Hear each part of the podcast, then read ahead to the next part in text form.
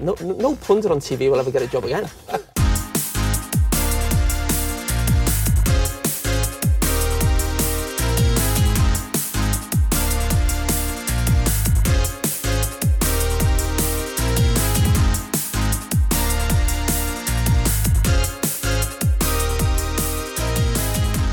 Dreadful. Dumb and dumber, I'd call it.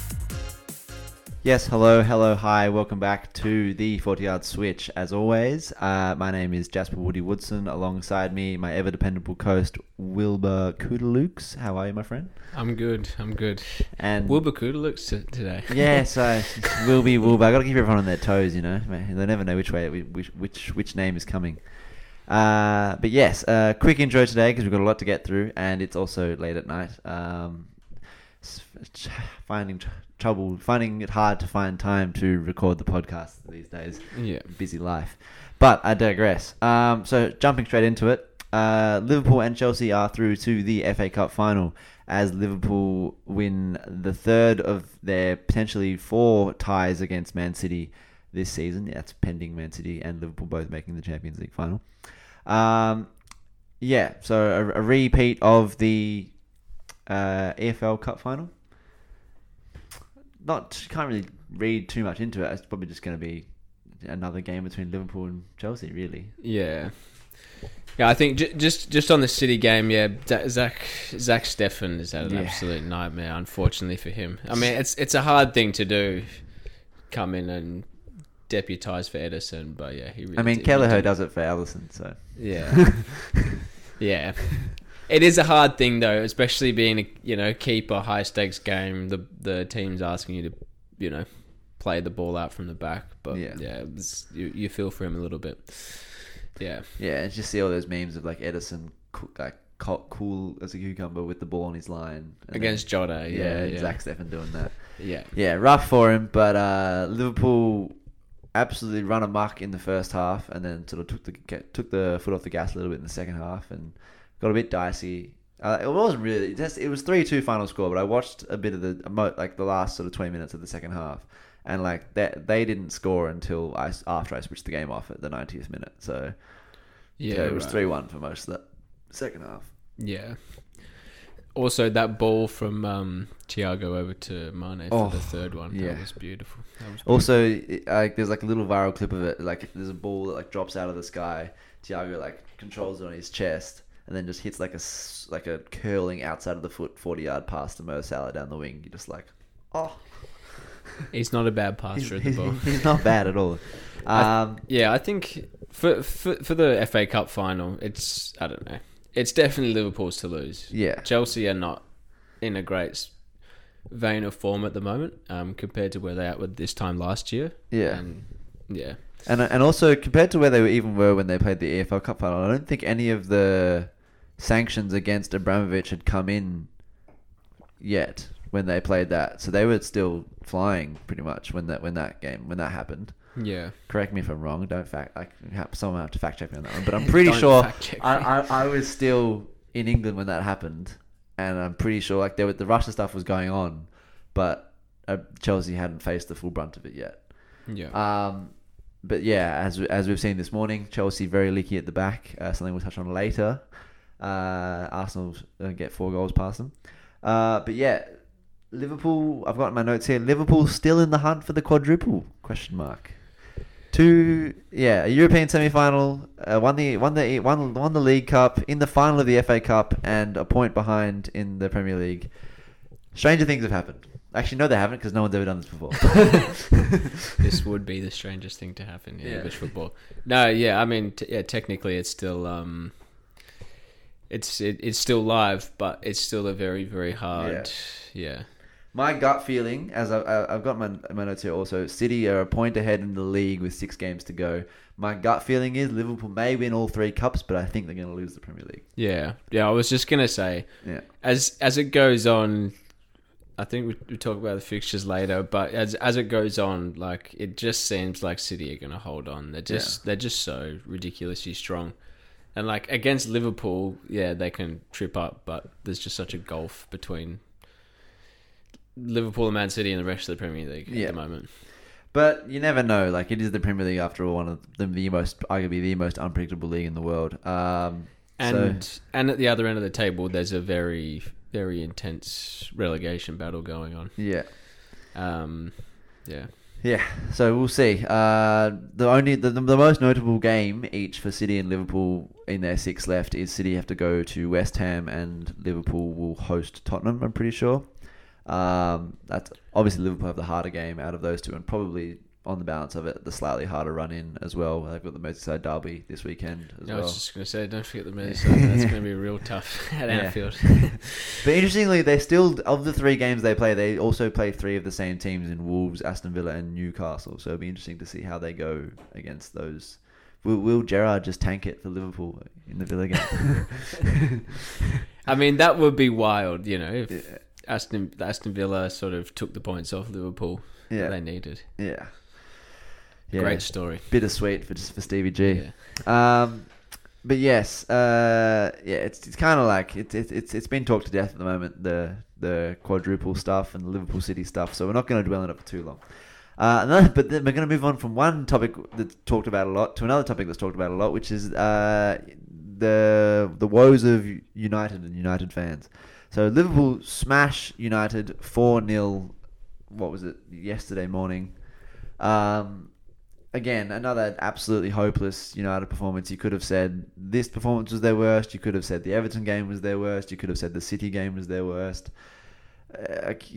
Just multiple bad games after bad games. It's almost sad to talk about now. It's not even really funny anymore. Yeah.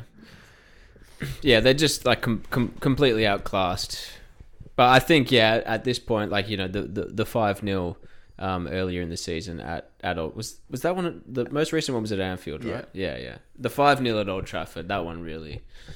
9-0 overall. Created a big shock. This one, you kind of saw it coming. Yeah, like you saw it from the moment Diaz scored 4 minutes in. You're like, yeah, that's it. That's all right. There's at least 4 goals between those two 11s. Yeah. I reckon. Yeah. It's a big goal from quality. Yeah.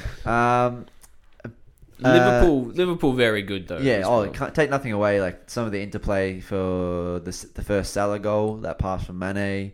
I mean, the play on all of the goals really. Albeit some bad defending. Yeah, it's aided a little bit by that. Yeah. So my next thing I was going to say is Harry Maguire, another bad showing. He's not the only person that's playing badly, but due to the comments he made in midweek about, if I'm so bad, why am I in the starting 11 every week? Generally, that's not word for word what he said. I'm paraphrasing, but that's essentially the vibe he was giving. Yeah. And then he goes and is at fault for 2 of the goals that United concede. Not great. Not great. Not a great look. Yeah.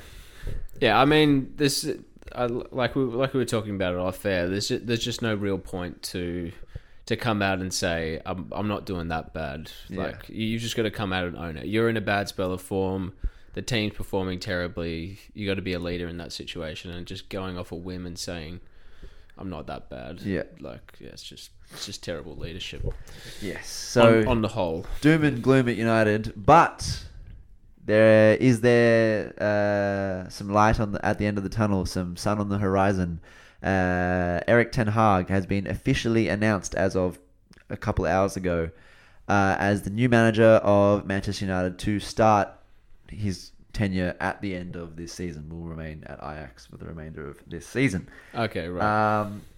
We're not going to go into detail about the who, the what, the when, the where, the how of what Erik ten Hag will do this offseason. It will be a fascinating offseason, and it's going to give us lots of offseason content. Can't wait for that.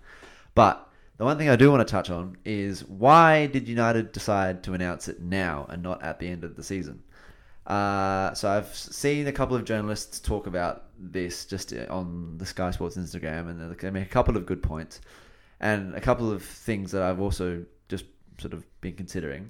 The first thing is they want to announce it now because it sort of gives a note to the players that are playing there currently, that like if they had any, you know, they were unsure, things were up in the air, they weren't sure what was going on at the club, if they were going to leave, if they were going to stay. They know he's coming in now. Those that want to stay are going to have to really put in a shift for the next 6 games, or they could be seeing the door. And those that want to leave can be like, okay, this guy's coming in now, you know, that's it. they've got some, you know, they can start talking to their manager, start talking to other teams. It's finalized. Yeah. Another thing also, it's a really good PR because United need some positivity right now. Like, this is the lowest United fans have probably been for some time. This is like a really, you know, like a, I don't know. I don't have a good metaphor for it, but like it's a nice little jolt of happiness, I guess. Yeah, I was gonna say kick up the ass, but that's not it either. But yeah, it's something to ease their pain a little bit, for sure. And thirdly, it just for like, you know, backroom staff just throughout the club, it means they can start their preparation now rather than at the end of the season. So by the time the end of the season rolls around, it can be day one, off season. Let's get the ball rolling rather than, you know, the 2-3 weeks it would take for all of that, you know. Yeah, I think definitely it's a good chance for those players who want to stay and want to be in the starting 11 come the start of next season. It's a good chance for them to start making a case. I think there's some of them in there who've already sort of sealed their own destiny with the way they've performed since Rangnick came in. Because I'm sure he's part of the plans. I'm pretty sure I saw something on Twitter before saying that he's come out potentially saying that at least 10 players are going to be leaving in the offseason. He was like 4, 5, 6, possibly even 10 players. Yeah, and good on him. Like, yeah, I'm sure he would have learned a lot. And I mean, you can look at Rangnick's time in charge, and you know, it's not been great, but he hasn't really had that much to work with, and he's gained a lot of experience that will be useful to him and he's also seen leader of the backroom staff, like the lack of respect that some players have clearly shown, because he's come with some ideas and tactics, and players have either not been able to, or just not listened or not cared to try and adhere to them. Yeah. So he can be like, well, this guy's not good enough to adhere to my basic tactics. This guy didn't even want to try and get to my, so they can go. Yeah. And he can relay that information to Ten Hag, and he can do what he wants with it. Yeah. But yeah, potentially exciting times ahead for United. I just hope it doesn't mean that the United players that do want to stay turn it on for Arsenal's game against United this weekend. Yeah, it'd be interesting whether there's a bounce. Yeah. I don't know. Anyway, we'll just dissect it as it unfolds very fully. Yeah. Best believe if you were sick of us talking about United mid-season, you'd be going to be sick of us talking about United in the off-season, because it's going to be the talking point that we will not stop talking about. Speaking of managers, and United have hired one, Burnley have sacked another. Sean Dyche, after 10 years at the helm, has been weirdly sacked with 7 games or 6 games to go in the Premier League season. Bizarre decision from the powers that be. Yeah, I reckon probably the most shocking managerial decision that we've seen this season, and there's been a few interesting ones. Yeah, obviously Bielsa, but yeah, you think that a conversation's been had behind closed doors that has made it. Yeah, that made them sort of part ways, and then they've sacked him. What do you make of it? Well, I've heard rumors that there potentially is new management coming in. So in terms of new ownership coming in, so that maybe would indicate something. They wanted a fresh start, but then also, I think that there must have been some sort of conversation where it's like maybe they're like assigning themselves to the fact that they're going to get relegated, and they're like, okay, it's been tried with you. Rather than see out your contract, we're just going to pay you out now. And see you later. If this one thing I do think, I hope one thing I hope they haven't decided is they don't think that sacking him now can keep them up, because that's just really silly club management if they think it's going to keep them up. Yeah, I mean, you never know. We could be looking back in a few weeks and saying that was genius. They got the post manager. Sacking bounce, but it does seem very unlikely, especially given the fact that there's no they don't have anyone currently to come in and replace him. Yeah, it just seems so random. Yeah, if you were gonna do it to try stay up, you probably should have done it a few games ago, and you should have had someone in mind to come in and give the team that impetus. Not having the under 23 coach.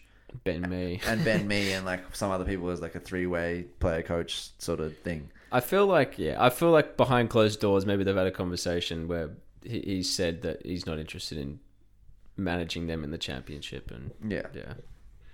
But we'll see. They got a point against West Ham. I feel like that was somewhat galvanised in like a brief 15-minute period after Ashley Westwood went down with a serious injury. They were galvanised 15 minutes, scored a goal, and then it seemed like it was backs against the wall defending against West Ham, who eventually did get a goal to equalise. So if that game had had an extra 15 minutes, who knows, West Ham might have won. But, hey, who knows? Yeah. And hopefully Ashley Westwood's okay too. It's definitely sad to see Sean Dyche lead the Premier League as well. Yeah, and to be fair, he has kept what has been a championship squad in the Premier League. On a League 2 budget. Yeah, he's had, I think, on average, 21 million a year to spend, if that, I think. It's just ludicrous. It's just ridiculous. Yeah. Like, you've got like teams coming out from the championship spending double that every year. In saying that, though, they must be in a pretty good financial position, Burnley. You'd hope so. As a direct result of Sean Dyche. Yeah, you'd hope so, surely, because they would have got tons of money and then not spent any. Their net spend must be fucking unreal. Mm. But yes, I digress. I mean, I want Burnley to go down. I think they deserve to go down after, especially. I wanted them to go down before they sacked Dyche, and now they've done this. I hope they go down too. I was calling early in the season that they'd be the one to stay up, but now Everton's the one. Everton's the one who will go down if. Do you see him coming back to the Premier League pretty soon, or do you reckon he takes some time off after managing for 10 years? I don't know. It's a hard one. I mean, I think he's probably at a good point in his managerial career where he probably wants to kick on. I don't know. I don't think you'd be tired at this point. Yeah. I think if a new project came up that seemed good, I would think you'd be happy to jump at it. And I think, and there's always opportunities popping up in the Premier League for sure. And do you think he has a different style of play in his tactic book, or and like he was just playing the style that Burnley played because of the players he had at his disposal, or do you think that's just his style of play and he'll put that on any team that he manages? I think it'd be definitely defensive minded, but I reckon he's definitely got a few more footballing ideas than what he was able to show at Burnley. Because like we say, you can't invest in new players. Yeah, and like he's had Dwight McNeil last year, Maxwell Cornet this year, made Aaron Lennon look quite good for a couple of games this year as well. So he definitely likes to use more flairy on the ball players at times. Yeah. So yeah, we'll see. He's also a manager that just knows how to get a result, like in the kind of ilk of like Jose Mourinho. Like they just know how to go to a place and get the result they need. So. Yeah. And that's a highly sought-after trait in the most cutthroat of leagues. I'm sure every team in a relegation battle would love to have Sean Dyche. Absolutely. Yeah. The question is, can he find a team that has aspirations of not just being in a relegation battle? Moving on, we just very briefly will go over the fact that the top four race seems to be sort of a hot potato of no, you have it, no, you have it, no, you have it, no, you have it between four different teams. Spurs looked shit hot and then lost to Brighton. We've touched on how inconsistent United are. Arsenal lost 3 on the bounce, looked like they were down and out, and then win 4-2 away at Chelsea this morning somehow. No idea how that happened. That was incredible. And then West Ham, who have sort of been flirting with it, staying in contention, but then dropped points to Burnley. So who knows? It's anyone's guess, honestly, at this point, because Tommy Asu's back in training for Arsenal, and if we beat United on the weekend, honestly, why not? Why not?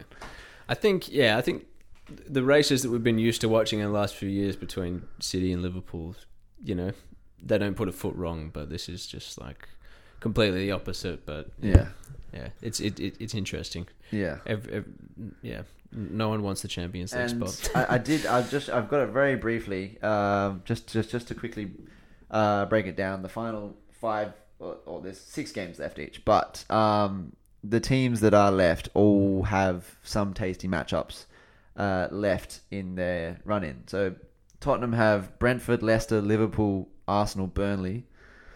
Tough. Burnley on the last day. Yeah. Yeah. Arsenal have United, West Ham, Leeds, Tottenham, Newcastle. Again, no pushovers there. United have Arsenal, Brentford, Brighton, Chelsea, Palace. Probably easier than the Arsenal and the Tottenham run-ins, but then again, it's United. Yeah. And then West Ham have Chelsea, Arsenal, Norwich, City, Brighton. So again, some gimmies in there, but you never know. It's going to be a really, really good end to this season. Yeah, it's going to be very entertaining. There's shit happening everywhere. Yeah, it's absolutely crazy. Yeah. Yes, after we recorded our episode and posted our episode last week, the second legs of some of the Champions League semi-finals and the second legs of the Europa League semi-finals happened, and thus left us with the Champions League semi-final matchups that are as follows. Manchester City will play Real Madrid, and Liverpool will play Villarreal. Initial thoughts on those ones, Wilbur?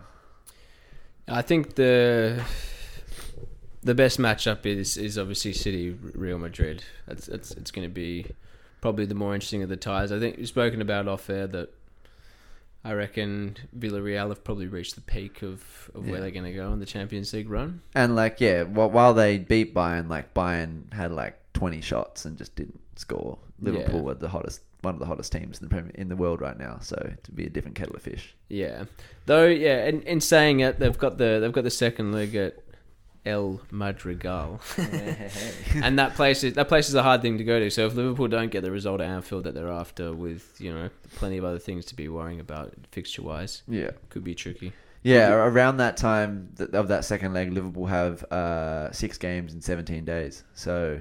It's a game every 2.8 days. I did some maths the other day. So that's a lot of games. That's a lot of games. And I think, like we were talking about before, again, Unai Emery is one of those managers who can go into knows how to win a tournament. A knockout tie and get a result that his team need. How do you see the City Madrid game going? If City turn up to play, I see City winning that. Madrid are good, but they also showed in the second leg against Chelsea they can be scored against, and they also showed in their game against Sevilla the other day in the La Liga that they can be scored against. They've just got some players in there that just know it as well, though. Yeah, but they also have Karim Benzema, the hottest striker in the world right now.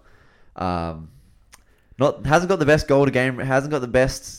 Isn't the most prolific striker this season. That goes to Mitrovic, but does have. Oh really? Is the most prolific striker in a top level league, and they've got their star wingers like Vinicius and Asensio and all of those guys. Modric playing well. Yeah. So you can't count them out. It'll be very tight.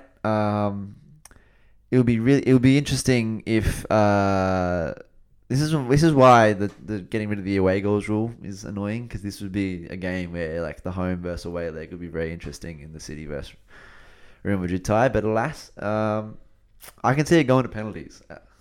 Yeah, and this is another thing that could tip the league title as the Premier League race is if City and Madrid go to penalties. They have to rotate a lot more. Yeah.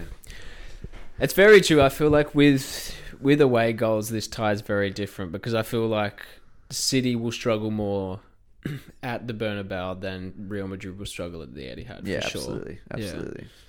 Yeah. And then briefly, the UEFA Europa League semi-finals. Actually, I'm not sure if before we post again, before we record another episode, if these semi-finals will be played. So just very quickly, don't give me a score or anything. Just give me a winner. For both the Champions League? Yeah. For the first legs. Sorry. First legs. Leg. Can I say draw? Yeah, you can say draw. I reckon I'm hoping that the City Real Madrid game is a draw. Yeah. So 1-1. Yeah. And the second one, Liverpool will win. Yeah, okay. And you? I think City will win 2-1, and I think Liverpool... let's give a score. I think City will win. I think Liverpool will win. Yeah. I think Liverpool will win by a couple. City will win by one. Yeah. All right. The UEFA Europa League semi-finals. Again, two British teams. West Ham versus Eintracht Frankfurt, who beat Barcelona in the last round, and RB Leipzig, who are absolutely tearing it up in the Bundesliga right now, against Rangers, who are just making a run for the ages. Yeah, it's very impressive from Rangers, like to be competing a Scottish Premier League team competing with the likes of Leipzig and these big names is very impressive. Yeah, also crazy about the Frankfurt fans getting into the Camp Nou. Yeah, absolutely insane. Yeah, it's wild. Nuts. To be fair, like, this is much harder to split because watching highlights of both the Frankfurt game. Oh, sorry. It's late, guys. Can you tell? And the West Ham game and Leipzig game, the Rangers game, like, they all deserve to win their games. But like, it's hard to split them. Like, obviously West Ham looked shit hot against Lyon in the second leg, but then Frankfurt beat Barcelona. Leipzig looked shit hot in the second leg against Atalanta. And then Rangers beat Braga, which were not as good a team. But then again, Rangers are Ibrox. You back them against anyone. Yeah. So I don't really know how to call this one. It's also harder to call as well with the Europa League, because you just don't know the teams quite as well. Yeah, but I feel like I've come to know just from watching Bundesliga highlights and Europa League highlights. I've come to know a little bit more about these teams, and I've come to think that I give West Ham more of a chance than I give Rangers, just based on how shit hot Leipzig look. Because like Leipzig, when I was recording the episode with Rezik, had won their like last three games by a combined margin of like 12-1, and they beat Dortmund 4-1 or 4-2, and then beat a very good Atalanta team as well. Whereas Rangers, like, they're good, but Leipzig have got some, like, they're a Champions League team that's playing in the Europa League. Yeah. So yeah. Yeah, I'm also finding it hard to call, but I don't want West Ham to get through to the final. You don't want it? I would love to, and I do want Rangers to get through. I would just think it would be so crazy to see the Europa League and the Champions League have four teams from Britain. Yeah, all British. Yeah. That would be good. But also, yeah, I just don't want to see West Ham though. I think it's because, you know, West Ham, the team that Everton was probably... Yeah, pretty close to in recent past, and I hate to see it. And finally, very briefly, Leicester City are also in the Conference League semi-finals. Oh, yeah. So if they made it through, then that's another Premier League team. Don't forget about the Conference League. Yeah. So yeah, you could see Premier League teams in all three levels of European club competition. But we digress. The last thing we want to talk about, before we sign off on what has been a pretty short, but, you know, it's late. To the point. Episode has been the most recent Hall of Fame inductees. I should have had this up on my phone, but I didn't. The first one is Ian Wright. There you go. Then we've got Paul Scholes, Peter Schmeichel, Drogba, Vincent Kompany, and Aguero. There we go. I don't really know who's picking like how it's classified when you go into the Hall of Fame based on, like, I thought it was based on like the year you retire, but I don't think that's the case. Yeah, that theory's gone out the window. Yeah, completely. I mean, Aguero, yes. Scholes, yes. Schmeichel, yes. Ian Wright, I'm a bit like, yes, he's a legend. He's an Arsenal legend, but I don't know how many years he actually played in the Premier League. I'm pretty sure he was gone by like 96, and the Premier League was only 4 years old by then. Mm. He did a lot of his stuff in the late 80s, early 90s. I think, yeah, another thing we talk about off air is that, you know, Kompany was an incredible central defender and did a lot of stuff, but I feel like there's other central defenders that probably deserve to be in there. Yeah, I mean, just ahead of Ferdinand and Terry are the first that come to mind. Yeah, you could make a case for Vidic, but he wasn't in the league for as long. But you could definitely make a case for Vidic. Also Tony Adams as well. Sol Campbell, you know, a couple of players. But yeah, but like, I mean, not to say that Vincent Kompany doesn't deserve it, but yeah. Yeah, exactly. It just seems like there should be probably one or two central defenders that should be in there. Yeah, it just seems to be like no sort of clear, like, categorizing of it, or like, you know, what's the word? I don't even know, but like, yeah.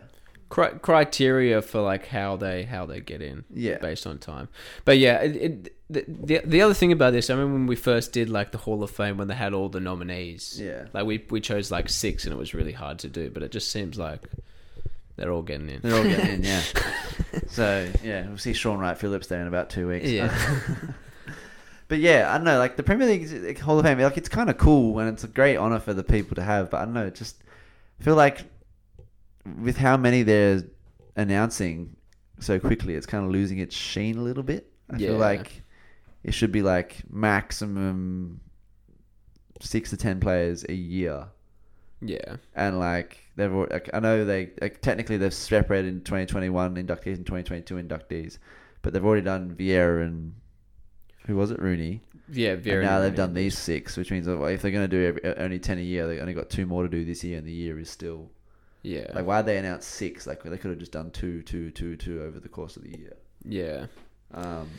But yeah. It's very hard to figure out what's going on with the process. Yeah. But, you know, whatever, you know. Finally, before we finish our episode, I just remembered, let's give some predictions for Arsenal United this weekend. It's a big game. It's worth giving predictions. Both in the heavy top 4 race. United could be looking to bounce now. They've got the Ten Hag stuff. Arsenal looking to build on the fact that they beat Chelsea this morning. Yeah. It's at the Emirates, I'm pretty sure. So, okay, I'm going to predict that, yeah, the Ten Hag announcement is going to have a bit of an effect on the United dressing room. Yeah. And I reckon they're going to win. They're going to win. Yeah.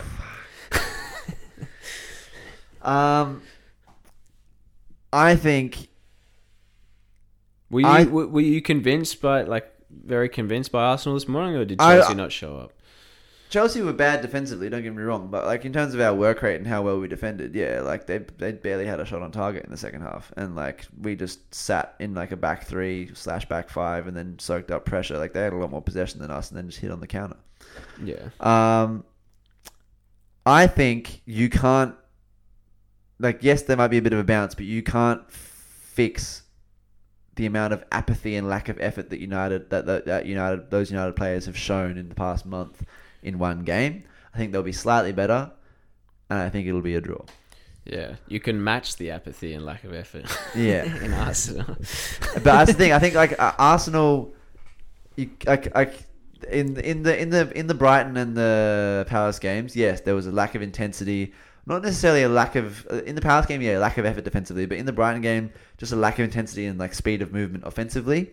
Southampton game, it was back there. We just got unlucky. And then this game, like, Nketiah pressing from the front was unbelievable. Like, everyone was working really hard. And like, the Nketiah pressing from the front is something that I have not seen any of those United forwards do.